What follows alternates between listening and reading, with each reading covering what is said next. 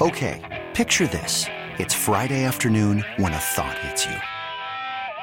I can waste another weekend doing the same old whatever, or I can conquer it. I can hop into my all new Hyundai Santa Fe and hit the road. Any road. The steeper, the better. Because my all new Santa Fe is available with H track, all wheel drive, so I can hit the trail without a worry in the world. Heck, with three rows and best in class rear cargo space, I can pack the whole family in with all our gear. We've got available dual wireless charging for our phones, so we'll never lose touch with civilization, and we won't lose touch with the primordial power of Mother Earth. So, which is it? Waste the weekend or do something a little more epic? And conquer it in the all new Hyundai Santa Fe. Visit HyundaiUSA.com or call 562 for more details. Hyundai, there's joy in every journey. Joining me right now, Houston was at the epicenter of pretty much everything going on on Cutdown Day in the NFL. And uh, my next guest has been covering the NFL for the better part of 40 years. Uh, for the Houston Chronicle, of course, covers the Houston Texans here locally in Houston, where I'm in, and uh, Houston at the center of everything with the Jadeveon Clowney trade and the Laremy Tunsil trade yesterday. John McClain joining me right now on CBS Sports Radio. John, I appreciate you making time on a Sunday evening. Great to have you. Can you ever remember a cutdown day where there was this much activity by one team going on? Sean, I've been doing this for 43 years. I've never seen anything like it by one team in the NFL, much less Houston. Unprecedented for the Texans to have that many moves, four trades, six players. It was a whirlwind, and my head was spinning. Yeah, it was crazy, John. John, you talk to people around the league. I'm sure when big things happen, you guys are texting each other or talking to each other, and you're the go-to here in Houston when anything happens. What are people saying around the league about the Texans right now? They didn't get enough for Jadeveon Clowney, and the reason is they backed themselves into a corner by waiting so late, and that they gave up too much for Laremy Tunsil and Kenny Stills, two ones and a two, and uh, that's kind of the consensus. And I would say it's kind of like, did you ever get a grade before you turned in the paper? No. So we'll see. It makes their offense a lot better this season, more fun. They finally get a franchise left tackle, Kenny Stills, who in his career has averaged 16 yards a catch, has had 21 touchdowns the last three years. His game is about speed. And after working with the Dolphins quarterbacks, I imagine he's going to like working with the with Deshaun Watson. And I think what will happen in 2021, Cal McNair, the owner, is going to be spending uh, – letting Bill O'Brien spend a lot of money in free agency. I would imagine, based on what we saw about O'Brien yesterday, that when the time comes, if McNair gives him the money and he's got the money to spend under the cap, he'll be aggressive in that manner. But right now, it's all about their offense. Their defense obviously absorbed the blow. We knew he was going to be traded. We knew they coveted Laremy Tunsil couldn't get Clowney to Miami for Tunsil because he didn't want to play for the Dolphins and refused to sign that franchise tag. And then Jackson threw in seven million to convince him to sign the tag and go to Seattle. And then the Seahawks agreed to not tag him, which I think is a mistake because then he could be back in the same situation as uh, as uh, he would have been here. But as it is now, he can walk and go to a team that's got a lot of salary cap money like Indianapolis. Yeah, John, I'm talking to John McClain of the Houston Chronicle. I mean, you just touched on a lot of stuff there, but I want to hit the last stuff first. Clowney, Clowney got a got the franchise the ability to franchise tag him next year taken out of the deal. The Texans wound up reportedly, according to Adam Schefter, having to pay seven million of Clowney's salary to make this deal happen. Clowney winds up going to the team he wanted to go to, not Miami. Have you ever seen a player under a franchise tag play their cards better than Jadeveon Clowney played them over the last month or well, so? Let's, let's be honest. Bus Cook did it. You know, he fired Bus, and I understand they kissed and made up. Clowney didn't sit there and think about all this on his own. He got good advice I'm still surprised that John Schneider in Seattle would lift that tag instead of being guaranteed to having him for two years. But if he plays great as a 4-3 weak side end hits double digits in sacks for the first time, if not the Seahawks, somebody will give him a whole lot of money. Yeah, John, I, I want to stick with Clowney for a second. Why such a pittance for Clowney? I mean, that was. I, I think we all knew the Texans were up against it by the time of year they were trying to trade him with the July 15th deadline gone, but that was even more underwhelming than I expected. Why why so little for Jadeveon Clowney? I think for just the reason he could be a one year rental.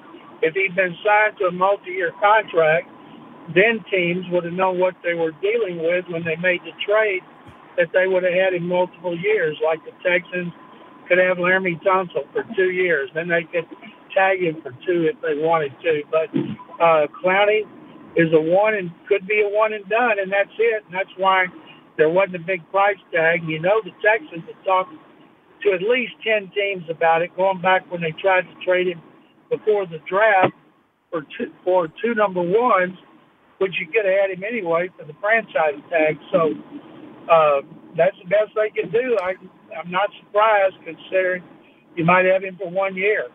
John, is your sense that Clowney would have missed game if the Texans had not moved him yesterday? If they didn't move him before the season starts, is your sense with Clowney that he was ready to actually miss regular season paychecks? Well, there's a lot of people writing that about him, but I never was given that indication. Uh, I thought he would be back here, bygones be bygones for a season, and then they would they would uh, revisit it after the season and probably trade it before the draft. You know, if he had a great year as a pass rusher, he'd have been a lot more marketable, and they would have gotten a whole lot more. But as it is, to get a three and two backup linebackers, Jacob Martin, a rookie last year, came off the bench, had three sacks. He's got some potential as a 242-pound pass uh, edge rusher. But Mingo, Barkevious Mingo's played in back five teams, and he started for the Seahawks as an end, but he's not a pass rusher. So all those guys do is provide depth at outside linebacker, which the Texans desperately needed.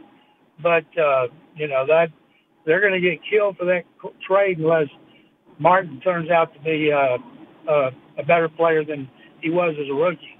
John McClain, Houston Chronicle, joining me. John, let's flip over to Laremy Tunsil. Uh, what's your sense on what Laremy Tunsil can be? The gold standard for the Texans at left tackle is Duane Brown. Can Laremy Tunsil be the next Duane Brown? I believe the Texans certainly think he can to pay as dearly as they did to keep him. You know, he I've talked to people with the Dolphins today and longtime writers who've covered them and broadcasters. All of them like him a lot. They say he's a great pass protector. He's a good guy. He just turned 25 in August. So he ought to be that left tackle for a long time.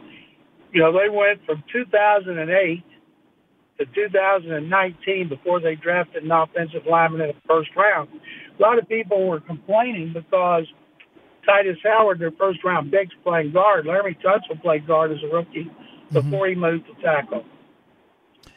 John, is there anything that took place in the last couple days, maybe even a little further back than that, that that we can start to see now why the Texans fired Brian Gaine earlier this year, back in June? Is, is, is anything that happened in the last two days a referendum on what Brian Gaine may or may not have done as the general manager of the Texans?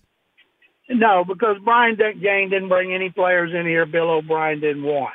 Now, he said he was over everything, but when it came to personnel, he didn't take anybody Bill O'Brien didn't want. Therefore, if somebody hadn't worked out, O'Brien's as much to blame as Gaine like Martinas Rankin, the guard who was traded to Kansas City for Carlos Hyde. And uh, but no, I don't think so. I think this, Sean, Brian Gaine wasn't real aggressive at all when it came to free agency or the draft. And I think what we're going to see is Bill O'Brien, who was real aggressive here, might be aggressive in the draft, and he certainly I look for him to be aggressive in free agency assuming they have the money to do it under the cap when the time comes. Yeah, well, they've certainly got more guys they need to sign now with trading for Tunsil. He's going to get a, a huge deal. John, last one before I let you go. Um, I, I know your indication there is that it's O'Brien who's going to be making these decisions going forward. What's your sense on the Texans eventually hiring a general manager? Is this something that, if you had to bet, that is it, is the stuff that's happened in the last two days something that that maybe Cal McNair would look at and go, boy, this was a lot we paid for this stuff. I need a GM, or are they going to wait this thing out? They're going to wait this thing out. Bill O'Brien is the general manager and a head coach until he gets fired. Wow. So yeah, and uh, and boy, I, I think uh, Bill O'Brien, the head coach, probably liked a lot of the moves that Bill O'Brien, the general manager, made yesterday. John, there's there's no well, doubt about. it. when it comes to the offense, because their offense now is a whole lot better, and Deshaun Watson ought to be happy as can be because he's got a franchise left tackle, a fast receiver to go with DeAndre Hopkins and Will Fuller, and then Carlos Hyde will help Duke Johnson run the ball. But uh, you know, in three years from now, it might be a whole lot different. Yep, we'll see. John McClain, Houston Chronicle. You can get him on Twitter at McClain underscore on underscore NFL. John, really appreciate you making time. Uh, I would say enjoy your long weekend, but I know you'll be there tomorrow probably when Bill O'Brien meets with the media at 1030. So I'll see you there. Take care. Sean, thank you very much as always. Always having fun with you. Okay, picture this. It's Friday afternoon when a thought hits you. I can spend another weekend doing the same old whatever, or I can hop into my all-new Hyundai Santa Fe and hit the road.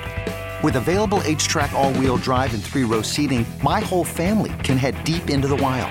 Conquer the weekend in the all-new Hyundai Santa Fe. Visit HyundaiUSA.com or call 562 for more details. Hyundai, there's joy in every journey.